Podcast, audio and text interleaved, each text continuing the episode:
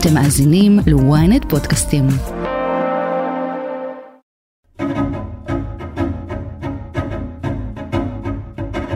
עד כמה אתם מאמינים במשטרת ישראל? התשובה לשאלה הזו, עד לפני כחצי שנה, הייתה מעט מאוד. השוטרים אוכפים את הסדר באלימות, השוטרים עדינים עם המפגינים, השוטרים לא מגינים על נשים, השוטרים מתעלמים מהרצח בחברה הערבית, טענות כלפי התנהלות השר לביטחון לאומי, טענות כלפי המפכ"ל, פיטורים בכל הדרגים, מחלוקות בין המפקדים, כל זאת עוד מבלי להתייחס לתנאים הלא פשוטים בשירות שנגעו בכל שוטר. ואז מגיע 7 באוקטובר. כשקווי ההגנה של צה"ל קרסו, השוטרים מצאו את עצמם קו ההגנה הראשון, ורבים איבדו את חייהם בהגנה על היישובים, תחנות המשטרה וכבישי ישראל. בחודשים לאחר מכן, התשובה לשאלה עד כמה אתם מאמינים במשטרת ישראל השתנתה. איך המשטרה מצליחה להתמודד עם כל המשברים ובמיוחד ב-7 באוקטובר? עד כמה רפורמת השינוי שהייתה בעיצומה נשאה את פירותיה? והאם נראה חזרה לאותן פרשיות שהובילו לאיבוד האמון הציבורי מלכתחילה? אני יוסי פישר, וזאת הכותרת.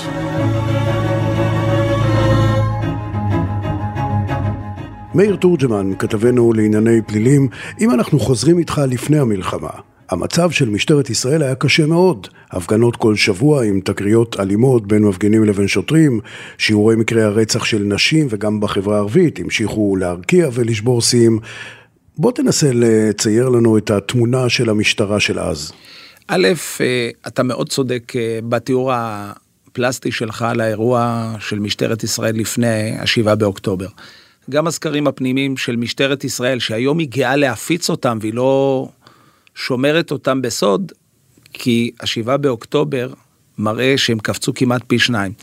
לפני השבעה באוקטובר, אמון הציבור הגיע לארבע נקודות מתוך עשר נקודות בכל הסקרים הפנימיים שלהם, שזה כמעט נכשל, אפשר לומר.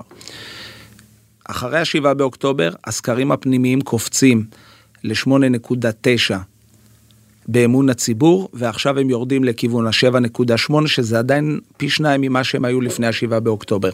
אכן משטרת ישראל הייתה במצב מאוד קשה. מעשי הרצח בחברה הערבית תפסו את סדר היום הציבורי. כל יום התעוררנו לרצח בכפר כזה ובכפר אחר. משטרת ישראל תמיד נתפסת כחסרת אונים, היא תמיד מגיעה אחרי הרצח ולא מצליחה לחסל אותו. ההפגנות, הם יכולים לבצע דברים מדהימים, הם תמיד נמצאים בתווך. מבחינתם המשטרה לא עשתה, חופש התנועה של האזרח לא התקיים.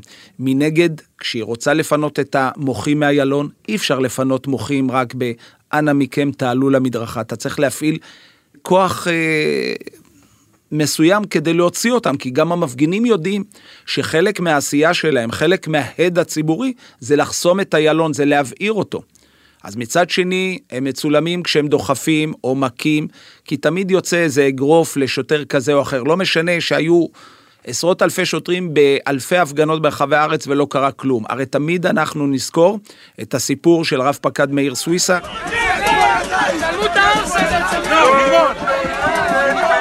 שהוא זורק את אותו רימון הלם, מתפוצץ ופוגע באדם ופשוט אה, גורם לו לחבלה רצינית באזור האוזן. משטרת ישראל נמצאת בתווך, מה שהיא לא עושה, יבוא אליה בטענות. דרך אגב, הם גם יודעים שזאת העבודה שלהם. לשלב בין דברים, ואי אפשר לשלב. כשאתה תקוע בפקק, אתה מקלל את השוטר, וכשאתה מפגין ולא נותנים לך לחסום את הכביש, אתה מקלל את השוטר. נזכיר גם את גל ההתפטרות של הניצבים וגם הפיטורים של שוטרים מן המניין בשנתיים הקודמות והספקות לגבי תפקודו של המפכ"ל. ניצב במשטרה בדרך כלל שנתיים שלוש זו קדנציה שנחשבת ארוכה מאוד. תמיד הייתה תחלופה, תמיד התקשורת אוהבת לייחס איזה טלטלה במשטרה, דרמה במשטרה. אף אחד לא זוכר את אלה שהלכו. ניקח את עמי אשד, שהוא היה סוג של מגדלור, של מאבק קשה מאוד בין הרצון שלו לפעול מקצועית, לבין ההנחתות של השר בן גביר. היה שם מפגש שהוא היה פיצוץ. עמי אשד הוכיח שכשאתה עומד על דעתך מקצועית, ואז הדביקו לו שמאלן, שהוא אוהב את המפגינים, והוא מביא את הדעות הפרטיות שלו פנימה. אנחנו חיים במדינה של ספינים, שהיום כמעט כל פעולה נמדדת, אם אתה בעד אה, השמאל או בעד הימין, אם אתה בוגד או לא בוגד. עמי אשד עף הביתה, אף אחד לא זוכר את עצמו, אין ואקום במשטרה, אבל כל הניצבים היום מבינים דבר אחד, שצריך ליישר קו עם השר בן גביר, כי בסוף המפתחות בידו. הגורל המקצועי שלהם, הקידום שלהם, תלוי בחתימה שלו. ברצותו אתה מתקדם, ברצותו אתה תקוע. אוקיי, ומה קורה עם השוטרים עצמם? שנת 2022 הייתה אחת השנים הקשות ביותר במשטרה מבחינת גל התפטרויות. יכול להיות שבשנים עברו היו מתפטרים במשטרה, אבל התקשורת לא הציבה שם את הפוקוס. היום בעידן הרשתות החברתיות, כל שוטר שמתפטר, הוא מעלה פוסט, הוא מעלה סרטון בטיק טוק, למה הוא התפטר, למה הוא כועס, ותוך שנייה זה הופך ויראלי. והמשטרה עמדה בפני גל של מתפטרים שהיו לו מספר סיבות. שכר נמוך, 2022 זה הפגנות, זה לעבוד כמעט כל סוף שבוע, יום שישי ויום שבת, לחטוף את הקללות מהמפגינים, צעקות. מה שהם לא עשו, לא חיבקו אותם.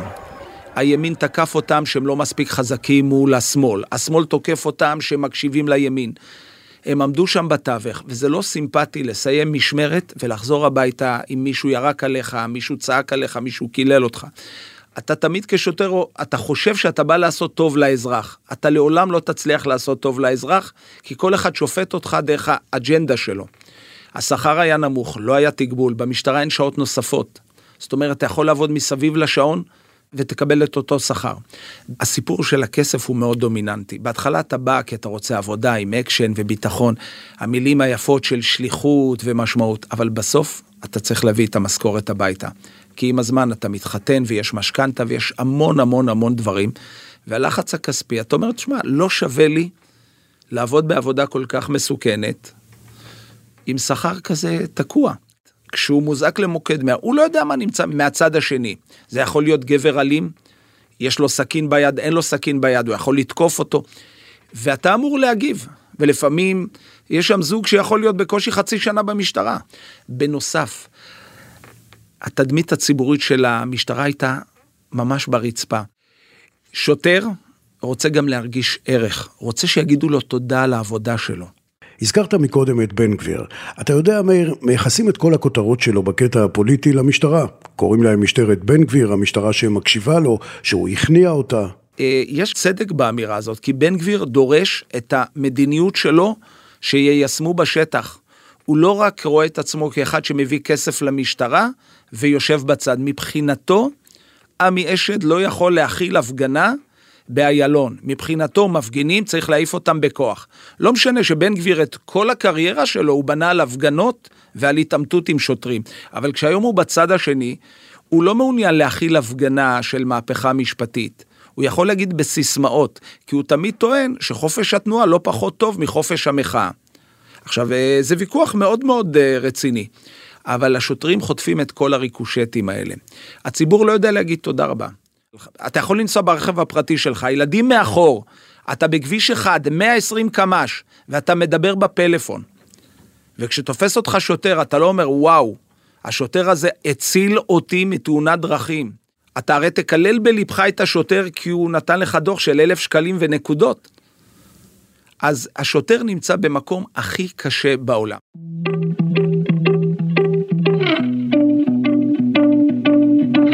איך נלחמו שוטרי משטרת ישראל בגבורה ב-7 באוקטובר? והאם אמון הציבור בהם חזר במלואו? אנחנו מיד ממשיכים, אבל רגע לפני אנחנו מזכירים לכם לעקוב אחרינו באפל פודקאסט, לעשות פולו בספוטיפיי ולהצטרף אלינו לקהילת הכותרת.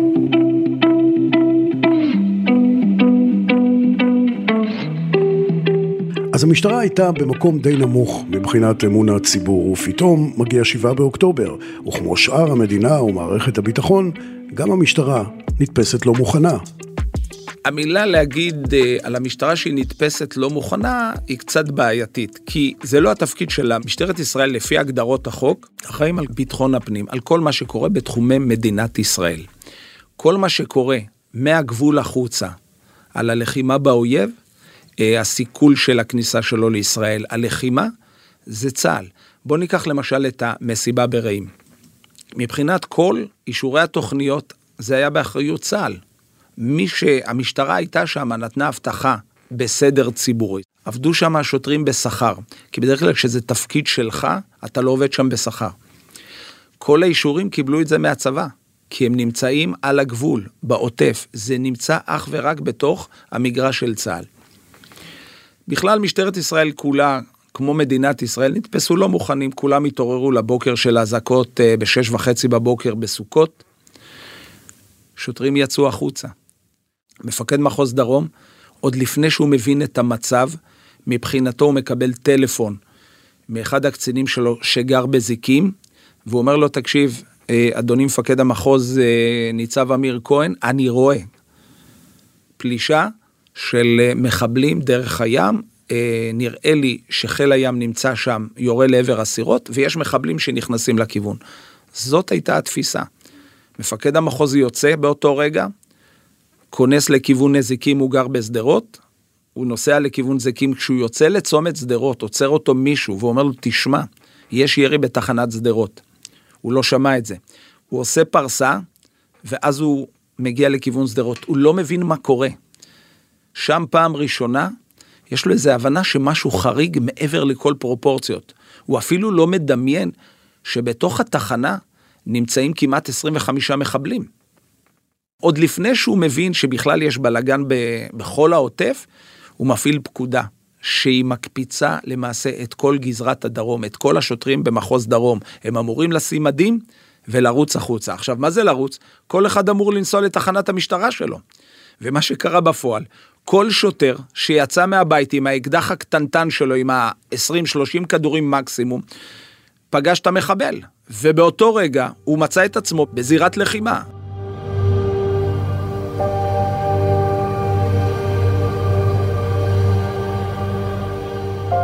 הייתה שם גבורה של השוטר הבודד. בואו ניקח את תחנת שדרות, שומעים אותה בקשר. יש שם את רפ"ק מלי שושנה, בסך הכל קצינה שלא קשורה לעבודה המבצעית של המשטרה, היא קצינה באזור המשרדים של קהילה משטרה. היא מגיעה לשם, חלק מהעניין של המצוקת כוח אדם, להחליף את הקצינים, לתת להם לנוח בחג סוכות, והיא קצינה תורנית בתחנת שדרות. אין לה קשר למקום. היא מגיעה, היא יושבת בדרך כלל במרחב לכיש באשקלון, והיא מוצאת את עצמה בזירת קרב. והאישה הזאת הייתה גיבורה בעל כורחה. היא פשוט מאוד נלחמת, והיא יורה במחבלים, ומדווחת בקשר, והיא נותנת להם גם את תמונת המצב מבפנים החוצה. וככה הם מצילים את חייהם, כשהחברים שלה לאותה שבת, לאותה משמרת בסוכות, הרוגים לידה. ו... והרבה מה לשושנה היו. וכל פעם שאתה שומע סיפור של עוד, עוד שוטר ועוד שוטרת, אתה אומר, ריבונו של עולם, זה אנשים שלכאורה לא השתמשו באקדח הזה מעבר אה, לאימוני ירי. הייתה שם את רפ"ק אה, אושרה, קצינה במג"ב דרום. אימא לעשרה ילדים, היא יוצאת מהבית שלה, נוסעת עם האוטו הקטנטן הזה, והיא עסוקה רק בדבר אחד, להציל ילדים, ככה היא קוראת להם, להציל ילדים מהמסיבה בנובה, היא מעמיסה ברכב הפרטי הקטנטן הזה שבעה ושמונה ועשרה, היא לא מאמינה איך הם נכנסים פנימה, ואיך היא מצליחה לנסוע, והיא עושה נגלות. ואני שואל אותה, למה לא נלחמת במחבלים? היא אומרת לי, תקשיב, אני אימא, אני יודעת מה זה להביא ילד הביתה חזרה להורים שלו. לא היה לי את התענוג לעצור ולהצטרף ללחימה. ירו עליהם, כדורים שרקו להם מעל הרכב, והיא אומרת, גם אני רציתי לחסל מחבל במרכאות, אבל היא אומרת, לא היה לי את התענוג הזה, נכנסתי בתוך הירי, בתוך המטווחים, ויצאתי החוצה עם... היא הגיעה בסוף היום לעשרות אנשים שהצילה את חייהם. ואף אחד לא אמר לה לאן ללכת. זה דברים, כל אחד היה שוטר לעצמו, וסוג של מפקד לעצמו.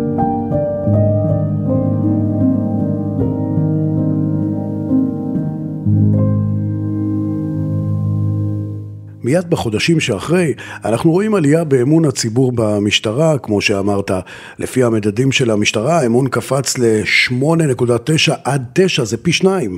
נוצר פה אתוס של גבורה אצל השוטר, שאולי לנו, השוטרים נראו עד עכשיו זוטרים ומובנים מאליהם. אתה צודק לחלוטין, הרי בואו נזכור אחורה.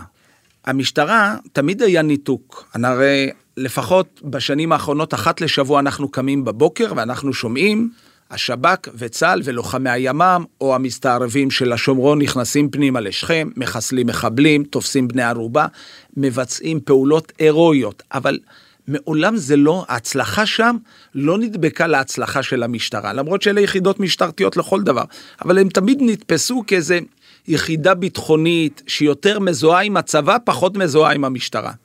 אבל פתאום, השוטר שאתה פוקש בקריאת מאה, זה שיכול היה לתת לך דוח תנועה, זה אותו שוטר שבגבורתו, שסיכן את חייו, 60 שוטרים נפלו באותה שבת, ועוד עשרות פצועים. זה אנשים שבדרך כלל הגבורה לא נמצאת לידם, והם מצאו את עצמם גיבורים לרגע, ביום אחד. הם לא... הם נכנסו לסרט שהם לא כתבו את התסריט שלו. עד כמה ההרגשה הזו קיימת גם אצל השוטרים עצמם שבתפקיד? כי שמענו אפילו על כאלו שהיו שוטרים והתפטרו, ועכשיו חוזרים לשירות. זה כמו במילואים, אף אחד לא יכול לשבת בבית. רק אתמול דיברתי עם אותו בחור, בחור בשם אה, ברודסקי. לפני שנה וחצי הוא התפטר מהמשטרה. הוא היה בלש במשטרת ערד, נמאס לו. הוא אומר, אני רוצה לראות מה קורה בחוץ, השכר לא הכי גבוה, אבל הוא יצא בעיקר כי הוא בחור צעיר בסביבות ה-25-6. שנה וחצי הוא בחוץ, הוא עובד באיזושהי חברה של הפקות טלוויזיה, מרוצה מהחיים, מגיע 7 באוקטובר, הוא יושב בבית והוא מתוסכל. הוא אומר, מה אני עושה פה? וחודש אחרי הוא כבר חוזר להיות שוטר. עכשיו, הסיפור המדהים שהיה, הוא אומר לי, כשאני אזרח, כשכבר התפטרתי מהמשטרה, החבר הכי טוב שלי, שהוא גם שוטר במשטרה, אומר לו כל הזמן, בוא תחזור, בוא תחזור, בוא תחזור, עזוב אותך, משטרה זה עבודה עם ערך, עם השקעה, עם דברים. והוא לא רוצה, הוא נשאר באזרחות, טוב לו באזרחות, הוא מרוויח משכורת טובה, יש לו סדר יום. ואחרי השבעה באוקטובר, החבר הטוב שלו, אה, שוטר בשם רני, שהוא נמצא ביחידת האופנועים של אה, ימ"ס נגב, שזו יחידה מאוד מובחרת, מאוד מבצעית, יושב בבית פצוע, הוא עולה על מדים, עולה על נשק ורץ להילחם בעוטף, הרי אף אחד לא הזמין אותו, הוא לכאורה פצוע, ואותו שוטר רני, אחרי השבעה באוקטובר הוא נעלם, לא מצאו אותו.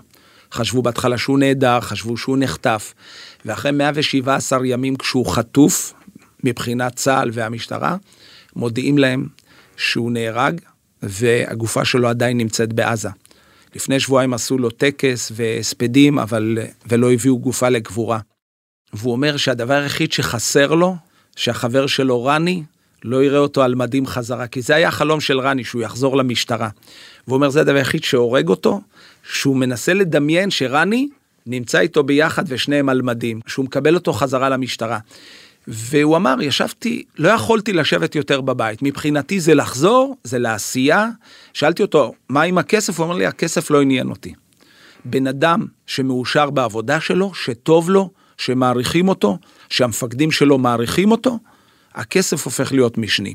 בדבר אחד הוא צודק, כי כל הזמן הלבישו את ההתפטרויות על כסף. אני באופן אישי, גם משיחות שלי עם שוטרים, טוען שהכסף זה חשוב, אבל זה לא הדבר הכי חשוב בהתפטרויות, כי חלק מהסיבה להתפטרויות, לא ראו בשוטר את הבן אדם. זאת אומרת, יש לו יום הולדת היום בערב, מפקד התחנה צריך 100 שוטרים, אדוני, אתה לא הולך ליום הולדת של הילדה שלך, בוא. זה דברים שהם מתסכלים, כי בסוף בסוף אתה בן אדם.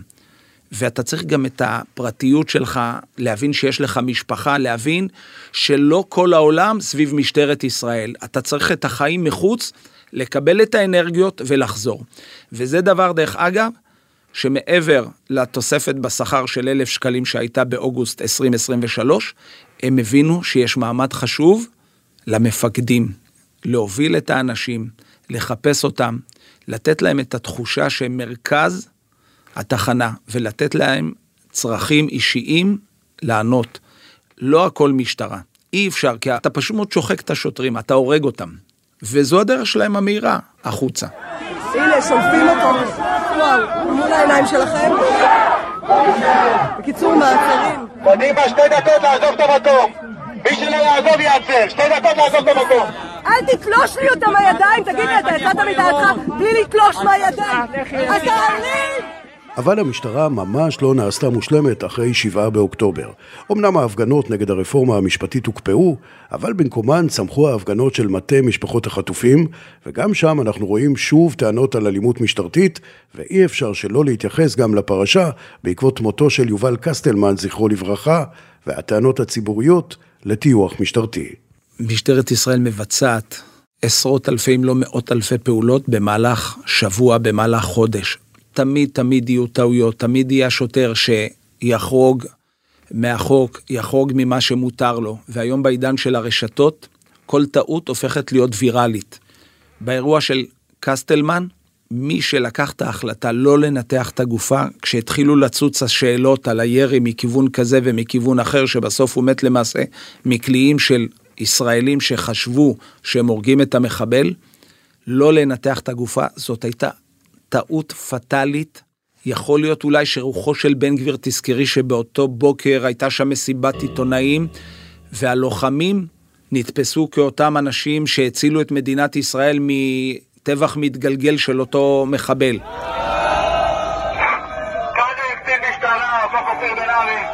אתם נמצאים כרגע בהתקהלות אסורה, מפרים את הסדר, מבצעים חסימה על הכביש, מסכנים תזכור, רק לפני כמה ימים, הפגנות המוניות בירושלים, בבית שמש, על רצונה של משטרת ישראל לנתח גופה של נער חרדי שנפטר בביתו, כי הם רצו לדעת את סיבת המוות, ולא היה שם שום חשד לפלילים. זה שלא ניתחו את גופתו של קסטלמן, זאת הייתה פשלה, אני לא יודע אם היא במודע או לא במודע, אבל התחושה שלי, שהקצינים הבכירים במשטרת ירושלים הלכו עדיין עם התחושה של עשר בבוקר, כשהיורים הם גיבורים, ולא אנשים שראו מעולם אדם שהם חשבו שהוא מחבל, אבל בניגוד לכל כללי הפתיחה באש, הם המשיכו לירות גם אחרי שהוא זורק את האקדח והוא מרים את ידיו והוא מוריד את המעיל. ומתברר שמשטרת ישראל גם לא ידעה לעצור את הפשלה בזמן, והיא ניסתה לטייח. כשאתה מתחיל לטייח, השקרים בסופו של דבר יוצאים. זה אירוע שמשטרת ישראל לא אמורה להתכבד בו. ומבחינת האכיפה של ההפגנות, שזו באמת הייתה אחת מהטענות הגדולות ביותר נגד המשטרה, בזמן שההפגנות בהקפאה, במשטרה עצרו לעשות בדק בית, אולי לבחון מחדש את ההתנהלות שלהם? ככה, אני ניסיתי לבדוק במח"ש השבוע כמה תלונות של מפגינים על אלימות שוטרים בהפגנה. אז מח"ש אין להם סוג של אה, פילוח כזה. יש להם פילוח, כשאתה מתלונן נגד שוטר הם אומרים, אה, לא יודע, אלימות שוטר. אבל הם לא אומרים זה היה במכולת, בהפגנה או בחוף הים. אין ספק שזה שעמי אשד הלך הביתה, זה שידר מסר. תבינו, מפקד מתנהל בשטח כראות עיניו. כלומר, בהתאם למה שקורה בשטח. הוא לא מגיע עם איזה פקודה מוכנה.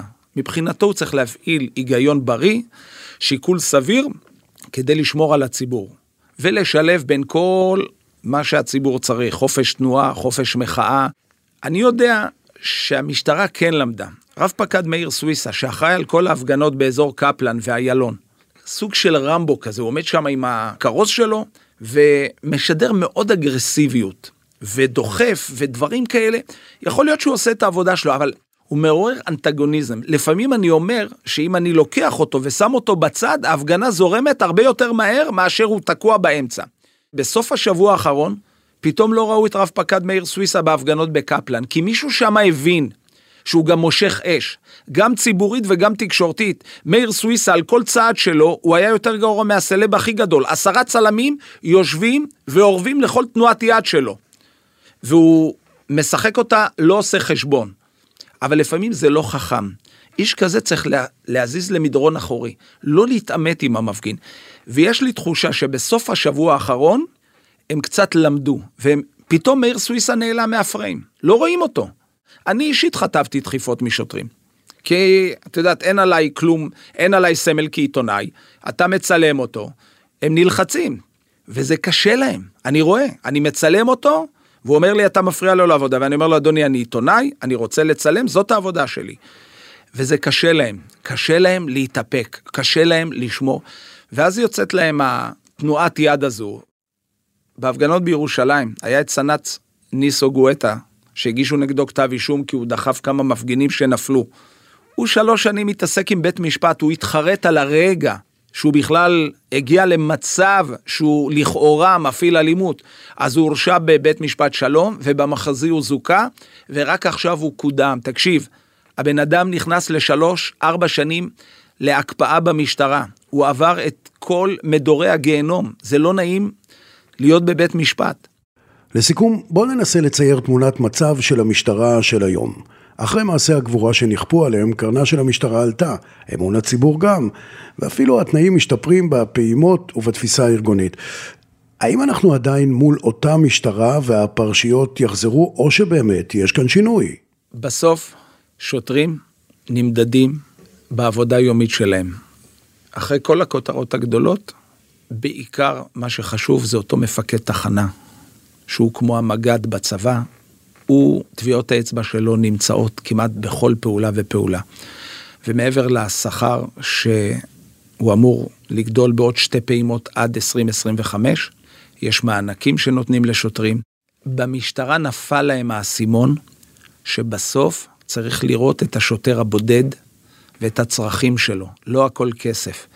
והם הבינו שהם צריכים לתת יחס אישי לשוטר, לראות את השוטר במרכז, ואת כל המעגל שלו. לשוטר יש ילדים, יש משפחה, והם צריכים להיות שם ולתמוך בו ולתת לו ולאפשר לו חיים כמו כל מקצוע אחר.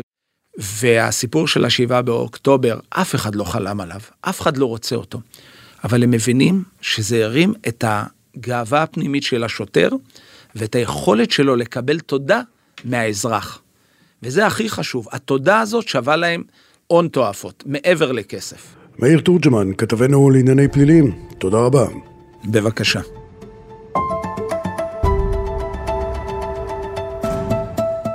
ועד כאן הכותרת להפעם. אם עדיין לא נרשמתם לעקוב אחרינו באפל או בספוטיפיי, כדאי לכם. אתם מוזמנים לדרג אותנו או להגיב לנו, אנחנו נשמח לקרוא. את הכותרת אתם יכולים למצוא גם באתר ynet או באפליקציה בנייד וברכב. אם הגעתם כבר עד לפה, אז אתם מוזמנים להאזין לפרק נוסף שלנו על אנשי המשטרה שניהלו את מבצע יד זהב בלב רפיח. חפשו את הפרק היחידה שמאחורי המבצע הנועז לחילוץ החטופים. תחקיר, הפקה ועריכה, גיא סלם ועדן דוידוב, סאונד ומיקס, נדב ברכה, אני יוסי פישר, וזאת הייתה הכותרת.